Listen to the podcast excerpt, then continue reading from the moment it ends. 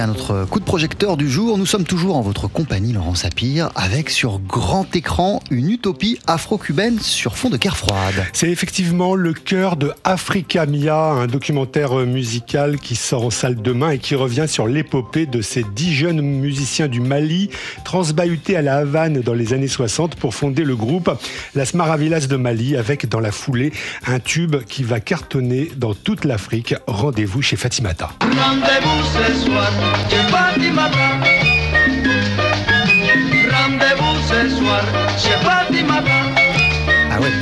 joyeuse cette ambiance, Laurent. Oui, sauf que l'histoire des Maravillas n'est pas seulement joyeuse. Au départ, certes, il y a donc cette lueur cubaine sous d'autres tropiques, synonyme de terre promise hein, pour une Afrique émergeant à peine de la nuit coloniale. C'est le président du Mali de l'époque, Modibo Keïta, un ami de Fidel Castro, qui offre donc à ces dix jeunes la possibilité d'aller suivre une formation musicale à la Havane. La bande exulte, surtout quand Fidel et le Tché viennent en personne s'assurer que tout va bien pour ces jeunes Maliens. Souvenir embué de nostalgie pour Le chef d'orchestre des Maravillas. On était dans la musique tous les jours. L'orchestre Maravilla de Mali, les répétitions, les orchestres qui jouaient partout, Tropicana, c'était une vie, c'était un paradis.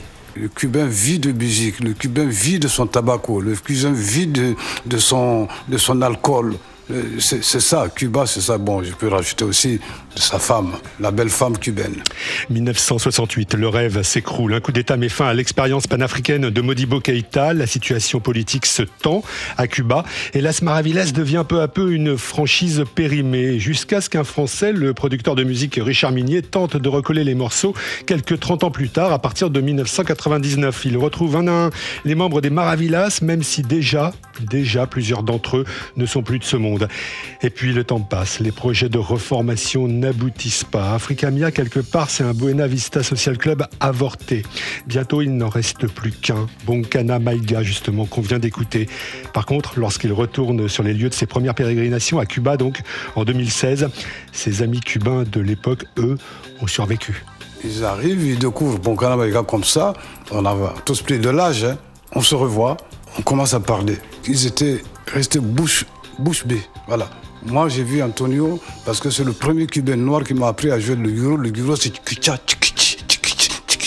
j'ai appris ce guro avec lui. La tumbadora, comme on dit, la percussion batapo était avec Antonio.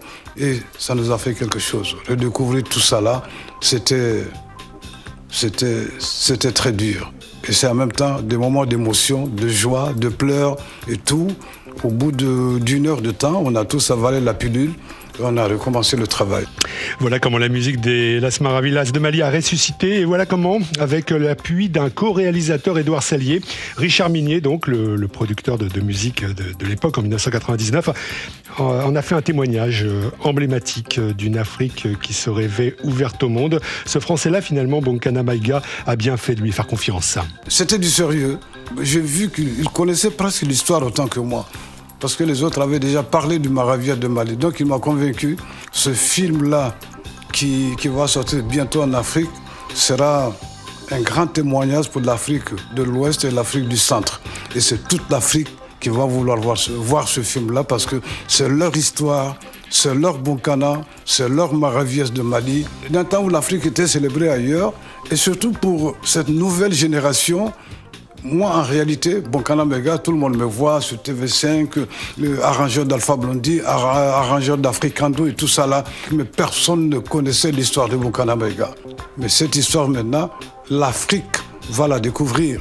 Et ça va faire plaisir à ma famille et à toutes les familles africaines. Waouh, la parole de Bonkana Maïga, membre originel de la Smaravias des Mali. Ils sont au cœur du film Africa Mia de Richard Minier et Édouard Salier. Ça sort demain au cinéma et vous êtes allé le voir pour nous. Vous avez adoré Laurent Sapir. Merci beaucoup.